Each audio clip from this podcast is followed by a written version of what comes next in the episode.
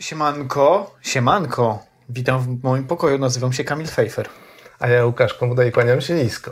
E, Jesteśmy ekonomia i cała reszta, e, a te e, dziwne zastanowienie się na początku, na wejściu wynika z tego, że już dzisiaj du dużo razy nagrywaliśmy różne rzeczy i robiliśmy część... Próbowałeś sobie przypomnieć, czy już mówiłeś siemanko? Próbowałem sobie przypomnieć, jak się nazywam. Powiedziałem, jak się nazywam? No tak. Nie wiem, czy poprawnie, ale chyba tak. Nie, bo powinno być pan Tik-Tak. Albo Harry Potter. E, inflacja. E, o, mam, mam dobry żart. E, Łukaszu, e, czy ty lubisz jeść żaby? Myślałem, czy ty lubisz inflację. Nie. Czy ty lubisz jeść żaby? No, y, jadłem kiedyś żaby, e, e, ale e, smakuje jak kurczak. Wszystko smakuje jak kurczak. Ludzie podobno smakują jak kurczak. No. E, żaba smakuje jak, jak ludzie. E, a wiesz dlaczego pytam? Nie. Ponieważ e, trzeba będzie przełknąć żabę. No to łykaj. Smacznego. E, będziemy rozmawiać o inflacji. Będziemy rozmawiać o inflacji, to będzie takie u, u, y, uzupełnienie tego, co już na ten temat mówiliśmy, wzbogacone o bieżące informacje i takie e, te e, obszary tematyczne, które warto zgłębić. Tak. Zapraszamy.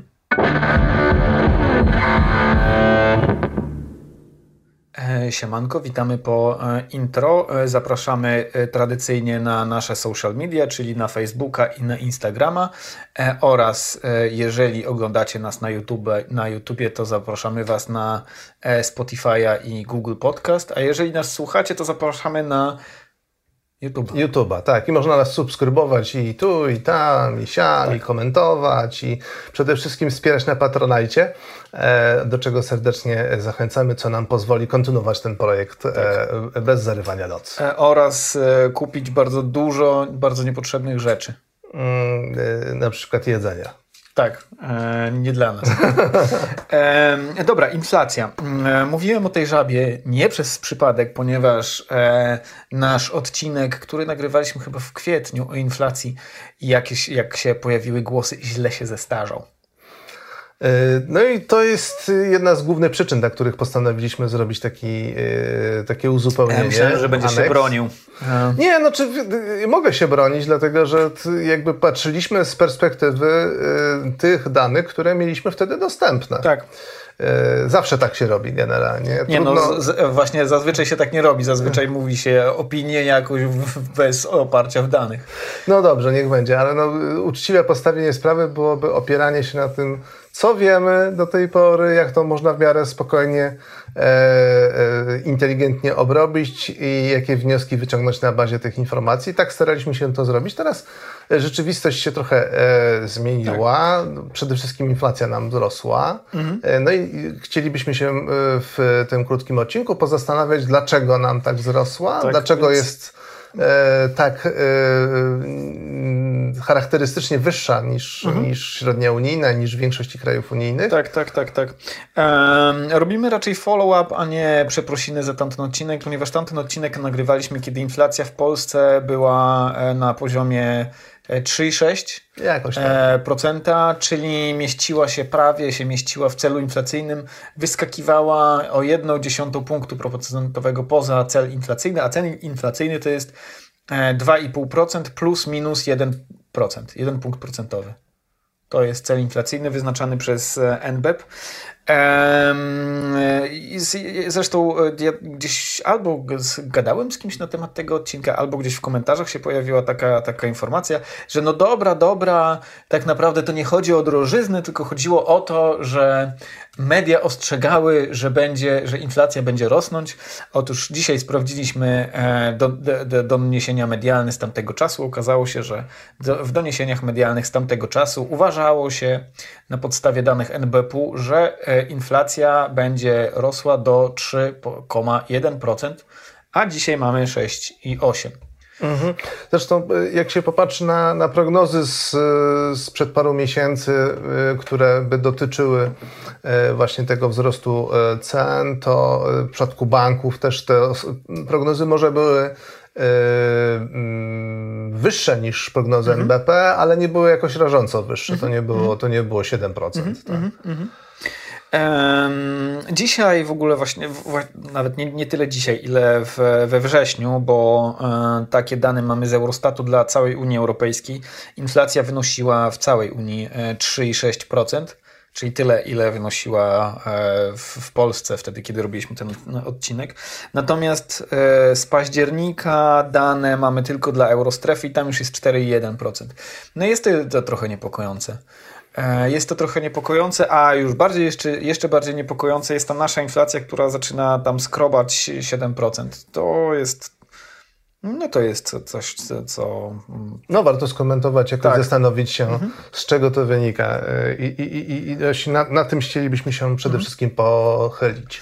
Jakie są czynniki? E, czekaj, czekaj, bo jeszcze, jeszcze jedna sprawa. W sensie wtedy mhm. mówiliśmy o drożyźnie, bo drożyzna nie jest kategorią ekonomiczną, to jest e, kategoria publicystyczna. W ekonomii e, wyróżnia się inflację pełzającą, galopującą i hiperinflację.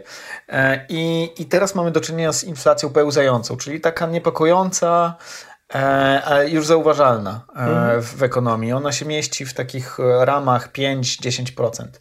No i 7% mieści się między, między piątką a dziesiątką. E, to jest mój skill matematyczny. To pozwala na to wskazać. Jakie było pytanie? Co się, co się na to składa, tak? Tak, tak. Z czego, z czego wynika ten wzrost cen? Ceny energii. Mhm. Znaczy, z, możemy, możemy tak, e, możemy sobie zobaczyć z jednej strony e, w GUSie mm, co się, e, co drożeje i drożeje najbardziej użytkowanie, użytkowanie mieszkania, transport i restauracje i hotele. W użytkowaniu mieszkania to właśnie będzie energia, w transporcie E, ropa, gaz, e, benzyna. Tam zwyżki są kilku, około 30% chyba nawet. Tak, tak, tak. Widziałem gdzieś 39% mm. wzrostu. Mm -hmm. Restauracje i hotele odbijają sobie po, e, po pandemii. No dobra, ale jakby mówimy o tym, co się zmienia w koszyku. Natomiast to nie wyjaśnia poza hotelami nie wyjaśnia, dlaczego rośnie cena energii na przykład. No właśnie. Czy ja bym y, y, y, skupił się najpierw na tych czynnikach, które są y, takimi czynnikami trochę, jeżeli nie globalnymi, to przynajmniej mhm. europejskimi. Mhm. Co, co sprawia, że w całej Europie rosną ceny? Eee, Więc energia. Energia, Cena gaz. energia. I dlaczego? Ce, ceny mhm. gazu rosną, ponieważ e, mamy do czynienia z odbiciem popandemicznym.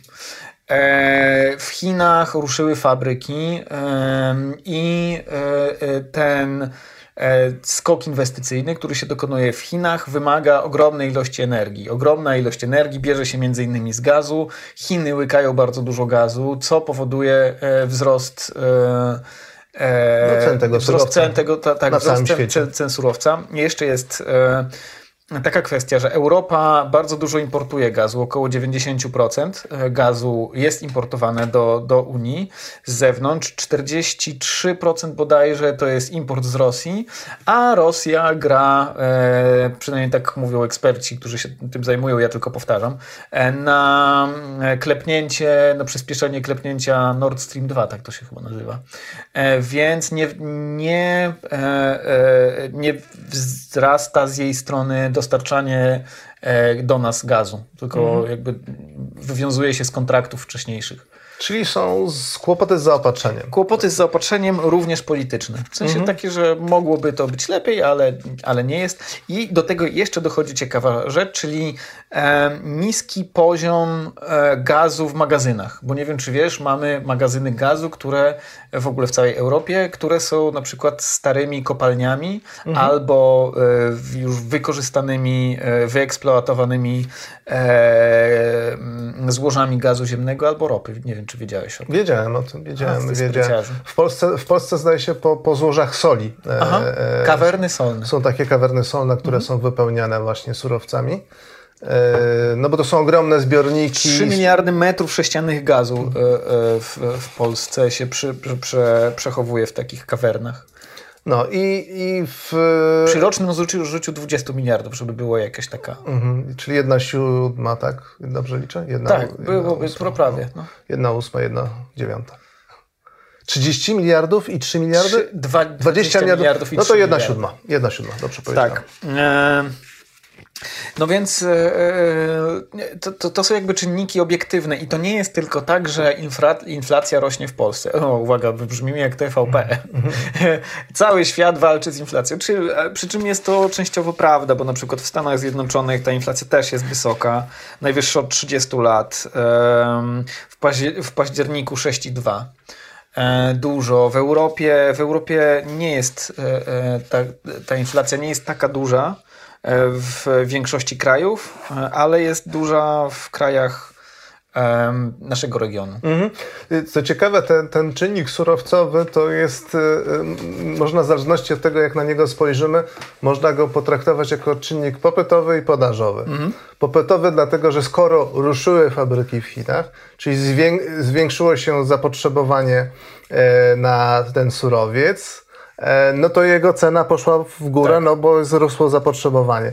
Z naszego punktu widzenia europejskiego jest to problem z podażą. Mhm. Nie dociera dostateczna ilość gazu na nasz rynek, więc jego cena rośnie. Mhm. Więc jest taki, y, takie śmieszne y, tutaj zgranie. No ale konsekwencje są o tyle opłakane, że niestety ceny paliw podbijają ceny prawie wszystkiego, tak. bo bardzo wiele rzeczy jest przetwarzanych i potrzebna jest do tego energia, a energia to e, paliwa. E, ale mało tego, do niektórych e, procesów chemicznych również to jest potrzebne, między innymi do produkcji na przykład nawozów. Nie jestem pewien w, w, w którym momencie, czy, e, czy nawozy, e, przy produkcji nawozów wykorzystuje się w jakiś sposób ropę, na przykład nie, gaz, gaz ziemny się Ga, Gaz ziemny, ale, gaz ziemny. ale tylko jako taki surowiec energetyczny, czy? Nie, nie, nie, on jest do syntezy chemicznej Aha, używany. On okay. jest używany, normalnie przerabiany jest, mhm. węglowodory są przerabiane na to, co jest potrzebne okay. e, e, roślinom, w związku z tym e, to... E, wzrost cen e, Drastycznie nawozów. podwyższa ceny nawozów, a więc też wzrost cen e, żywności. żywności. Mhm. E, mało tego, no, żywność trzeba gdzieś jakoś przewieźć. E, poza tym maszyny rolnicze też tak, zużywają tak. paliwo, więc to też się przekłada na e, wzrost. Ceny, wzrosły ceny benzyny, ponieważ podrożał transport benzyny, ponieważ wzrosły ceny benzyny. Mniej więcej tak, ale oczywiście tak naprawdę ten surowiec oraz no, taka też polityka, że to pewnie Państwo obserwujecie, że jak spada cena baryłki ropy, to jakoś tak ceny benzyny nie, nie spadają gwałtownie nie, nie, nie, to, to, jest, to, jest odwrotne. W sensie jakby ten, ten, ta, ta opowieść brzmi śmiesznie, jak zaczynasz od tego, że jak na rynkach rośnie cena e, ropy, to od razu rośnie cena benzyny dnia. na stacjach. Tak, jakby drożały te rzeczy, które są w tamtych... Chociaż są wyprodukowane i już są w zbiornikach, tak, to już trzeba... Drożeją, drożeją w tych zbiornikach, tak. ale jak spadają ceny... To to nie działa. To nie działa. Nie, to, to, to długo, długo muszą być te ceny obniżone. Bo, bo żeby... zanim to dojedzie, zanim to dojedzie... Panie, to... to trzeba czekać. To logistyka cała. No, e, no bo łatwo się domyśleć, że to jest dobra okazja dla e, producentów e, i też tych, którzy są po drodze na całym, w całym tym łańcuchu mm -hmm. dostaw, do tego, żeby po prostu skorzystać z większej marży. Tak, i po prostu i się nachapać. Zwyczajnie, bezczelnie. No, bezczelnie się nachapać, spekulanci. No więc, więc teraz, skoro podrożały ceny na rynkach międzynarodowych, to następnego dnia e, w Warszawie, Szczecinie, Poznaniu, tak. Lublinie ceny e, na stacjach benzynowych tak. hop do góry. Cho chociaż, e, chociaż na przykład, jeżeli mówimy o, o cenie gazu, to ta hurtowa cena gazu na rynkach od razu nie przekłada się na to, co tam w kuchenkach sobie dopiero po jakimś czasie. Nie no, do, e, dostawca gazu musi nam przysłać nowy cennik, tak, jakby nowe tak. warunki i tak dalej. Tak, takie szybkie czary mary to tylko na stacjach.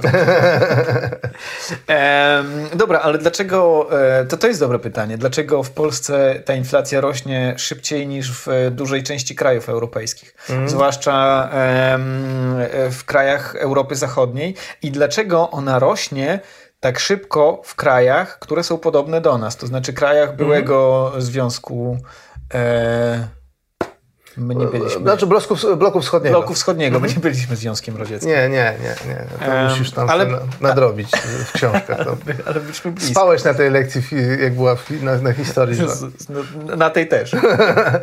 no, y, wiesz co, bo tak, mamy czynniki, tak jak właśnie ten czynnik surowcowy.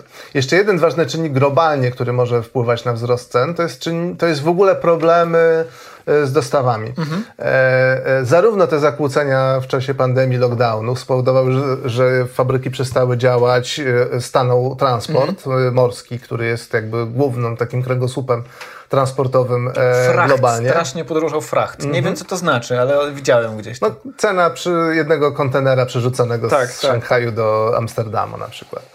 E, I, y, y, I y, to spowodowało zakłócenia w tych y, kolejnych, et, na tych kolejnych etapach, bo na przykład, nie wiem, produkuje się jakieś elementy stalowe, przewozi się y, na inny kontynent, tam one są składane i potem brakuje tylko, że tak powiem, elektroniki, którą się wkłada jeszcze w innym Tak, miejscu tak. i dopiero jest gotowy produkt, tak, załóżmy w Europie.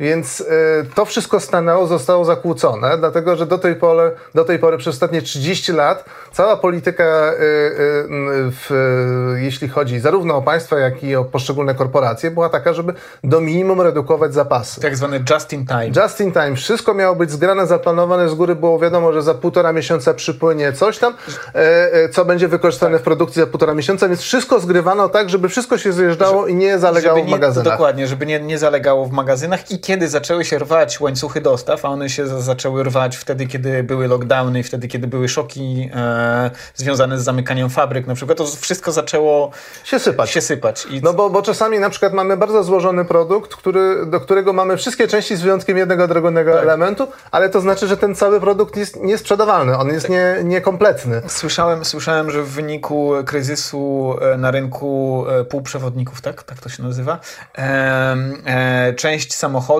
e, na rynkach bodajże e, Ameryki Południowej jest sprzedawana w bardzo ubogich wersjach, takich jak w latach 90. Że tam radia na przykład nie ma. Bo nie ma jak jego. Ma- tak, tak, tak. Skąd go wyprodukować, No, znaczy jak, jak je wstawić, bo, bo są problemy. Ja widziałem badania dotyczące niemieckich e, firm, chyba średnich i dużych, e, gdzie się pytano w różnych branżach e, e, przedsiębiorców, czy mają jakieś problemy z, e, właśnie z, dostawami, czyli z surowcami, Mhm. e, czy materiałami, których używają w produkcji.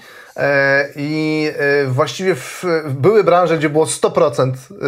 e, 100% problemów. E, Tak, znaczy 100% y, y, przedsiębiorców deklarowało, że mają średnie lub naprawdę duże problemy z tymi dostawami, a najniższy wskaźnik był 50%, co pokazuje, że praktycznie cała gospodarka niemiecka naprawdę ma ogromne problemy z zaopatrzeniem w niezbędne elementy do tego, żeby fabryki funkcjonowały. I to, i to jest też globalne zjawisko. Ale więc co nas odróżnia? No, mamy te problemy Tak, tak, wróćmy do tego z właśnie- surowcami, mamy problemy y, związane z, y, y, z tymi zakłóceniem łańcuchem do, łańcuchu dostaw. Mhm. Mamy też, też taką kwestię pieniężną, to znaczy no, były tarcze antykryzysowe, czyli pojawiły się pieniądze publiczne Mhm. wsypane, można powiedzieć, do gospodarki, które też mają jakiś wpływ na, na, e, na czynniki cenowe, tak, Mhm. na, na, na, na wysokość cen, na inflację, no ale inne kraje też miały. To tak, wszystko tak, nas... No właśnie, jakby to, to wszystko nie tłumaczy, dlaczego jest specyfika krajów em, byłego bloku wschodniego, przynajmniej w Unii Europejskiej.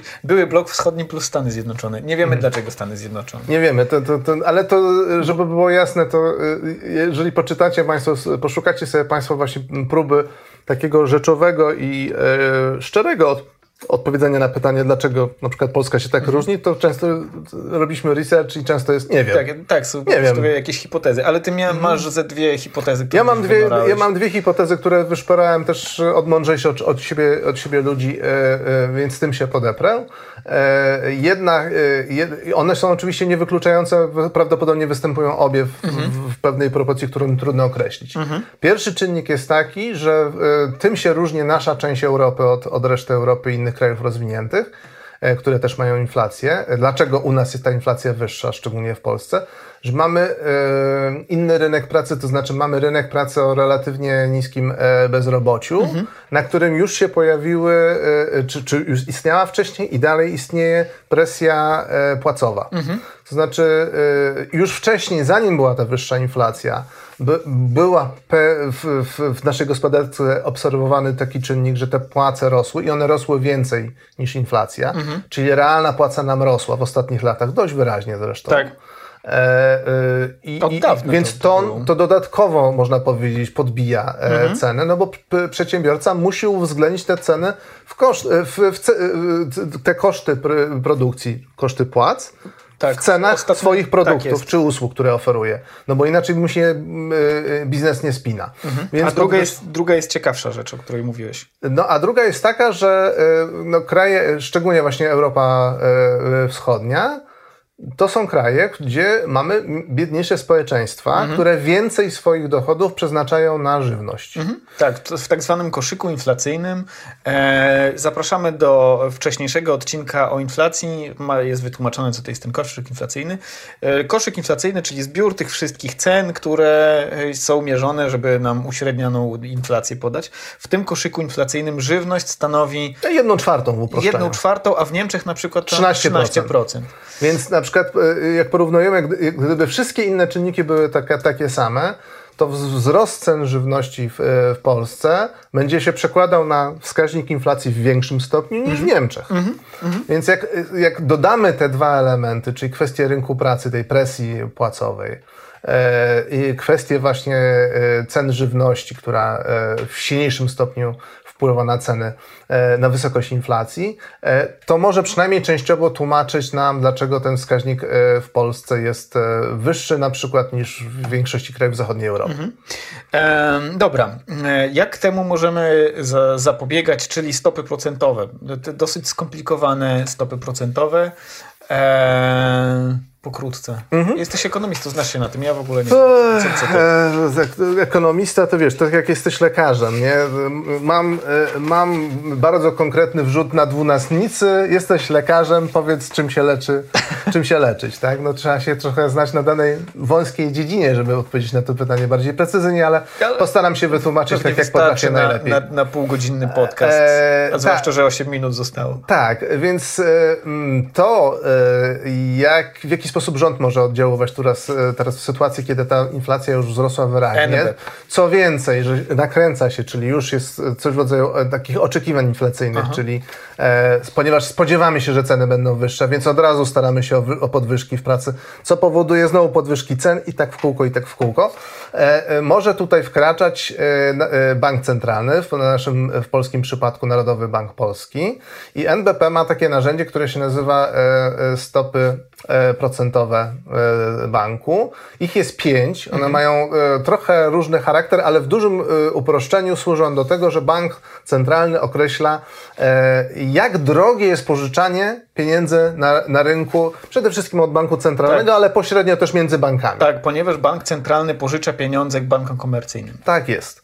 No więc w, kiedy mieliśmy pandemię i już po lockdownach gospodarka znowu ruszyła, to tak jak wiele innych banków centralnych w Europie, Polski Bank Centralny obniżył stopy procentowe. To miało napędzić gospodarkę. Mhm. Dlaczego miało napędzić? Dlatego, że jeżeli bank centralny obniża stopy procentowe, to tanieją kredyty, mhm. stopa procentowa kredytów jest niższa, więc łatwiej dostać kredyt, więcej osób może się zdecydować, bo on jest tańszy, więc y, czy to będą kredyty na inwestycje, czy po prostu na konsumpcję, mhm. jest więcej pieniądza w gospodarce, gospodarka szybciej się kręci. Mm -hmm. No i teraz jak zaczęły rosnąć ceny, to e, e, odpowiedź, od, odpowiedź rządu jest e, taka, powinna być taka, że wraz ze wzrostem cen trzeba w pewnym momencie zacząć interweniować mm -hmm. i podwyższyć stopy procentowe, czyli robi się proces odwrotny.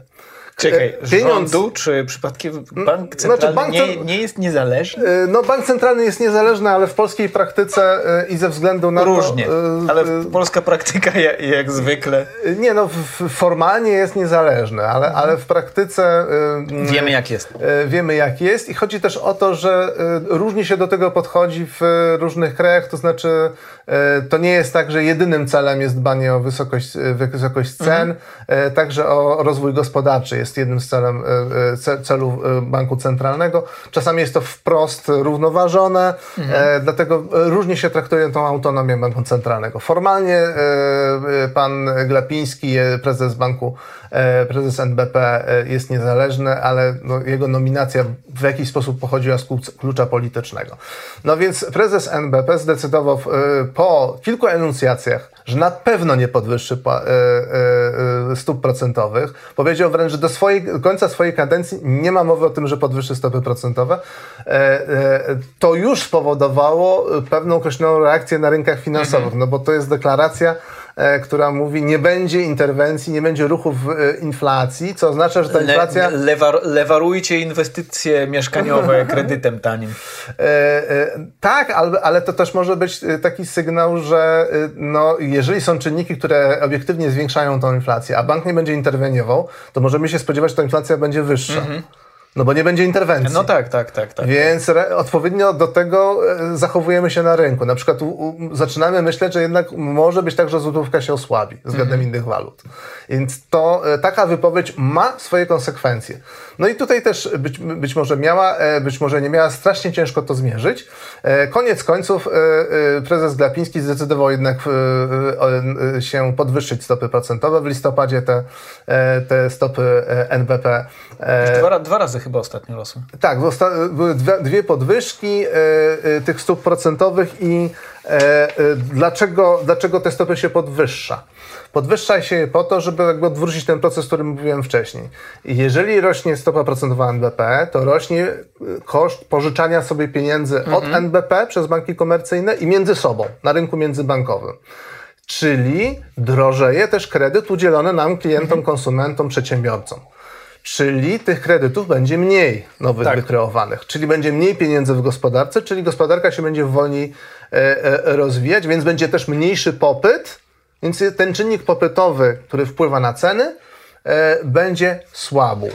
Ale jest jedna, jedna sprawa. Eee, inflację pchają międzynarodowe ceny energii, w sensie takie ceny, które dotyczą nie tylko Polski. W sensie i dlatego e, manipulacja przy stopach procentowych to raczej nie, nie będzie miała wielkiego znaczenia. Znaczy na, na pewno w jakiś sposób się przyłoży do chłodzenia inflacji, ale jakby nie spowoduje, że gaz na rynkach międzynarodowych No nie, stanie. nie, nie, ale to jest... Albo benzyna. Tu jest, y, tu jest właśnie tak, y, y, ta opóźnienie decyzji prezesa Glapińskiego w podwyższaniu tych stóp procentowych spowodowała, że został on oceniony jako najgorszy prezes Banku Centralnego w Europie.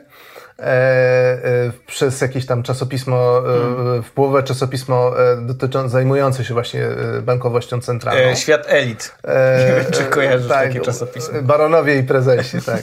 E, I w, dlatego, że uznano, że, że to doprowadziło do tego, że ta inflacja rosła szybciej niż mogłaby rosnąć i można byłoby ją zahamować wcześniej, można powiedzieć niższym kosztem dla gospodarki. E, e, Teraz NBP musiał się zdecydować, skoro się opóźnił z decyzją, to musiały być one wyraźniejsze, Tak. mocniejsze, co znaczy, że też tempo wzrostu gospodarczego zostało, można powiedzieć, poturbowane silniej niż by być mogło. E, y, to absolutnie nie wpłynie na ceny paliw, żeby było jasne. Ale to nie ma znaczenia, że wpływa to na ilość pieniądza w gospodarce i na, na ceny. Nie wiadomo, e, znaczy tak, można powiedzieć, że, e, e, e, że NBP jest trochę na straconej pozycji, bo y, jakby polityka tego banku sprzyja temu, żeby był rozwój gospodarczy w Polsce, więc on nie może tej gospodarki zarżnąć. To, co mu pozostaje, to, to y, dawać takie kopy właśnie, jeśli chodzi o te stopy, y, stopy y, procentowe NBP, y, po to, żeby dać wyraźny sygnał do, y, dla rynku, że interweniujemy, traktujemy problem poważnie, będziemy starać się z tym walczyć, dlatego że niestety pieniądz jest y, urojoną wartością w naszych głowach i Nie jest, czy jest? E, Jest, jest. No Im, tak. bardziej, Im bardziej myślimy, że on traci wartość, tym, ma bardziej traci To, wartość. y, to jest zresztą część e, spirali inflacyjnej. Tak. Znaczy, jeżeli e, zaczynamy przewidywać, że ceny będą rosły, to z jednej strony jako pracownicy idziemy po podwyżki, a z drugiej strony e, pracodawcy i przedsiębiorstwa podwyższają ceny towarów, ponieważ spodziewają się tego, Że przyjdziemy po podwyżki. że przejdziemy po podwyżki oraz, że Komponenty, że materiały komponenty, zdrożeją. Że, że wzrosną ceny Więc są oczekiwania inflacyjne, inaczej mówiąc, i tak powstaje spirala. Tak. E, e, może już nie być żadnych zewnętrznych, obiektywnych czynników, Ale a, a inflacja będzie cały czas e, to, że, popychała tak, ceny tak, w górę. Tylko to, że przyzwyczailiśmy się do tego, że jest inflacja, spowoduje, że będzie inflacja. Szacuje się e, mniej więcej, że e, jeżeli inflacja jest na poziomie 2 do 2,5%, jest to tak zwana inflacja niewidzialna. Mhm. To znaczy, e, ludzie przestają myśleć o tym w różnych swoich kalkulacjach. Mówię o zwykłych, zwykłych mhm, mhm. konsumentach, tak? Jak przewidują przyszłe wydatki, nie wiem, na urlop, to też nie uwzględniają, że ceny mogą wzrosnąć o 5 czy 10%. Mhm. To się zaczyna zmieniać, jak inflacja jest właśnie 3, 4, tak. 5%. Już, już zaczynamy to wkalkulować, jeszcze... a to wpływa w ogóle na postrzeganie pieniądza i tak, nasze jeszcze, jeszcze jest e, ważna sprawa, e, dla kogo naj, najbardziej szkodzi inflacja. E, w mediach najczęściej mówi się o tym, że inflacja szkodzi klasie średniej, e, ponieważ e, szkodzi ich oszczędnościom, bo realnie jeżeli jest wysoka inflacja, to pieniądz traci na wartości, a więc to, co leży na kontach, realnie traci na wartości, jest coraz mniej warte. Dlatego też e, klasa średnia ucieka na przykład w nieruchomości, które drożeją, a przynajmniej, no drożeją, nie, nie stoją w miejscu cen. No jak ostatnio raz sprawdzałem, to drożały. E, e, więc jest to ucieczka od utraty wartości e, oszczędności, e, ale z drugiej strony jest coś istotniejszego, czyli dochody osób e, mniej zarabiających, o niskich, o niskich dochodach, które inflacja zżera po prostu. To nie są oszczędności, tylko to jest coś, co przekłada się na codzienne życie. Mhm. Czyli żyje się coraz trudniej spiąć budżet domowy. Y, to jest... Tak, i inflacja najba najbardziej dotyka najbiedniejszych. Wszystko najbardziej dotyka najbiedniejszych. No niestety, tak wychodzi. Z różnych naszych y, y, rozkmin. rozkmin i obszarów, którym się zajmowaliśmy, prawie zawsze to mhm. wychodzi. E, ja jeszcze bym dorzucił jedną rzecz, że mm, to jest takie ciekawe zjawisko, że za inflację zawsze jest obwiniany rząd. A to prawda. Tak. To gdzieś, gdzieś czytałem też takie badania, że, że za, za, inflację zawsze jest obwiniany rząd. Że, y, no bo popatrzmy, na te czynniki inflacyjne, które mamy a, teraz... A, a, y, podwyżki, podwyżki zawsze są, są zasłużone przez siebie. Tak. Wypracowywane jed, jednostkowo. Czyli nawet jak mamy podwyżki inflacyjne, y, to kiedy bada się ludzi, dlaczego dostali podwyżki, to oni przynajmniej to częściowo... Sobie przyznają zasługę, a nie temu, że po prostu pieniądz traci na wartości. Natomiast, natomiast y, jeżeli doskwiera im właśnie rosnące ceny, no to winny jest rząd. Popatrzmy tutaj. Ceny surowców nie zależą od naszego no rządu. Tak. tak. E, globalne zakłócenia łańcuchów dostaw też nie zależą od naszego rządu za bardzo. Tak? E, w, mógłby jakoś mitygować ceny paliw, na przykład zmniejszając, zmniejszając akcyzę, ale to było dramatyczne też, dla tak, tak budżetu. Tak, ale też wiemy o tym, że jak się zmniejsza opodatkowanie, to często e, ta różnica między e, podatkiem a końcową ceną jest jakby przejada, znaczy, Przejada, tak, tak, tak, tak. Sprzedawcy po prostu tak. utrzymają ceny, a podatek a będzie tak, mniejszy. Tak, tak, tak. Czyli konsumenci ostatecznie nie odczują za bardzo tego Ale jakby było, w drugą, jakby było w drugą stronę, to przerzucą. To co do, co do grosza albo nawet z naddatkiem. tak, no niestety tak działa. E, wolny rynek. Wolny rynek, tak jest. Więc, on nie jest taki wolny, jak są podatki. Więc e, wina naszego rządu to to, że był program pomocowy, e, żeby nie padły przedsiębiorstwa. Możemy winić, jak on był rozliczany, na przykład, że czy, nie, czy wszyscy przedsiębiorcy faktycznie sensownie mm -hmm. wykorzystali te środki. Na przykład kup, kupują, to... kupujący Mercedesa. Ostatnio taki muzyk kupił sobie Tak, na, bardzo płakał, że, że nie może koncertować, Mero, nie ma pieniędzy, Merolka, ale dostał wsparcie i kupił ale ja tak, ja tak naprawdę nie jestem pewien, jak to było w tamtej sytuacji. W sensie, że to mogło, mogło tak być nie zdziwiłbym się, ale mogło też być inaczej. Absolutnie tak, też za mało danych, żeby w ogóle takie e, tak. osądy brzmi, wydawać. Brzmi śmiesznie. Brzmi dla, zabawnie. Dlatego, Fajnie się klika. Tak, dlatego nie wymieniamy jego e, ksywki. Tak Dobra, e, co z tą inflacją będzie w przyszłości? No, nikt nie tego nie wie. Znaczy, z tego co czytałem teraz e, różnych ekonomistów, e, to ich prognozy są, że e, może jeszcze wzrosnąć. Mhm. Niektórzy twierdzą, że tak pod, pod dwucyfrową. Nie widziałem za bardzo prognoz, które by mówiły o tym, że przekroczony zostanie mhm. pułap, bo to jest te 10%. Nie ma żadnej si siły fizycznej, która by ustanowiła inflację na poziomie 10% y, y, jako jakąś inną niż 9,9 albo 10,1, mhm. ale jest to czynnik psychologiczny. To jest ta dwucyfrówka, która tak, prze tak. przeskakuje nam coś w głowach, jak zaczynamy I o tym wtedy, myśleć. I wtedy zaczyna się inflacja galopująca. A tam już jest naprawdę duży przedział e, ta inflacja galopująca. Od 10, Od 10 do, do, 150, tak. A rocznie, tak. A później już hiperinflacja i pęgo. Ale większość, większość prognoz mówi, że no, no, na pewno w tym roku i w przyszłym roku średnioroczna inflacja będzie dość wysoka. Tak, ja mam- ja mam- Być może będzie spadać w 2023. Mam e, inflację, prognozy inflacji Komisji Europejskiej dla Polski będzie 2021 około 5%, 2022 nawet e, troszeczkę więcej. E, Ale 2023 już około 3%, więc cel inflacyjny. No ale jakby to jest strasznie dużo zmiennych. To znaczy Jest tak, dużo zmiennych, wystarczy spojrzeć, jakie były prognozy pół roku tak, temu. pół roku temu właśnie Czyli na poziomie NBP N- tak, 3, NBP 4, mówił, że- 5%. Tak, inflacja. mówił, że będzie 3,1 inflacja. Tylko całoroczna. Całoroczna. A wiadomo, nie, że nie będzie... bieżąca. Tak, tak, tak, W tak, tym tak, roku, tak. jak zmierzymy całoroczną, to też nie będzie 6,8%. Tak, to prawda, tak to prawda. E, W 2022 we- według NBP-u e, z, to było z marca albo z maja te, te, te prognozy miało być 2,8. E, Chyba nie pyknie, ale też nie wiem tego na pewno. Być Nie, może... nie wiemy. Może, może się akurat tym razem uda trafić z tym Tak. prognozami.